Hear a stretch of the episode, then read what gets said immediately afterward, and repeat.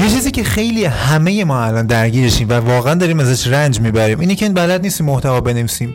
واقعیت باید بلد باشیم محتوا بنویسیم تا بتونیم ازش ضبط بگیریم و حالا تولید محتوا کنیم. امروز میخوام 2 تا 3 تا ترفند خیلی طلایی و واقعا حرفه‌ای یاد بدم در حوزه نوشتن محتوا. رفیق، اولین نکته که تو باید رعایت کنی اینه که حتما باید یک چارچوب خیلی مشخص، یک ساختار برای محتوا مشخص کنی. اینکه مثلا من اگه الان دارم محتوایی می‌نویسم چه ساختاری رو باید در پیش بگیرم، مثلا آقا ساختارم چجوری باشه، درباره چی بخوام صحبت کنم، چه مسیری رو قرار طی کنم، اینا همش میشه درباره اینکه من چه ساختاری رو باید در نظر بگیرم.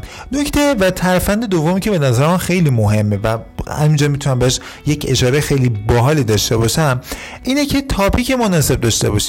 وای واقعا از دست اون آدمایی که تاپیک خوب و عنوان خوبی رو برای محتواشون در نظر نمیگیرن، چه توی یوتیوب، چه توی اینستاگرام، چه توی لینکدین، هر جایی که داره فعالیت میکنی، چه پیج فروشگاهی داری، چه هر محتوایی که داری فعالیت میکنی و تولید میکنی، حتما باید یک تاپیک، یک محتوا، یک عنوان خوبی برای محتوا در نظر بگیری. اگر عنوان خوبی محتوا نداشته باشه بازدید خوبی نمیگیره. یعنی هر جایی که بخوان یک چیزی رو سرچ کنن مردم و بیان ببینن و دربارش بخونن، حتما اولین نکتهش اینه که تو یک عنوان خوبی برای محتوا داشته باشی. یعنی چه عنوان خوب؟ یعنی که از کلمات کلیدی خوبی استفاده کرده باشی، کلمات کلیدی که کاربردی ان، پربازدیدن. میدونی که الان بازاره مثلا یک کلمه توی این حوزه واقعا داغه، به تو هم اگه از این کلمه استفاده کنی مطمئنا بازدید بیشتر میگیری.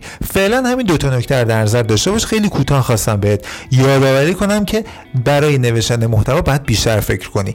در ادامه آموزش‌های نوشتن محتوا توی یوتیوب و توی اینستاگرام خیلی بیشتر دارم صحبت می‌کنم، ولی نگران نباش، هر شب درباره نوشتن محتوا اینجا هم ترفندهای باحالی واقعا میگم. دمت گرم. یاد نره هر شب رأس ساعت 22:22 با پادکست روانش ترفندک‌های پولسانس.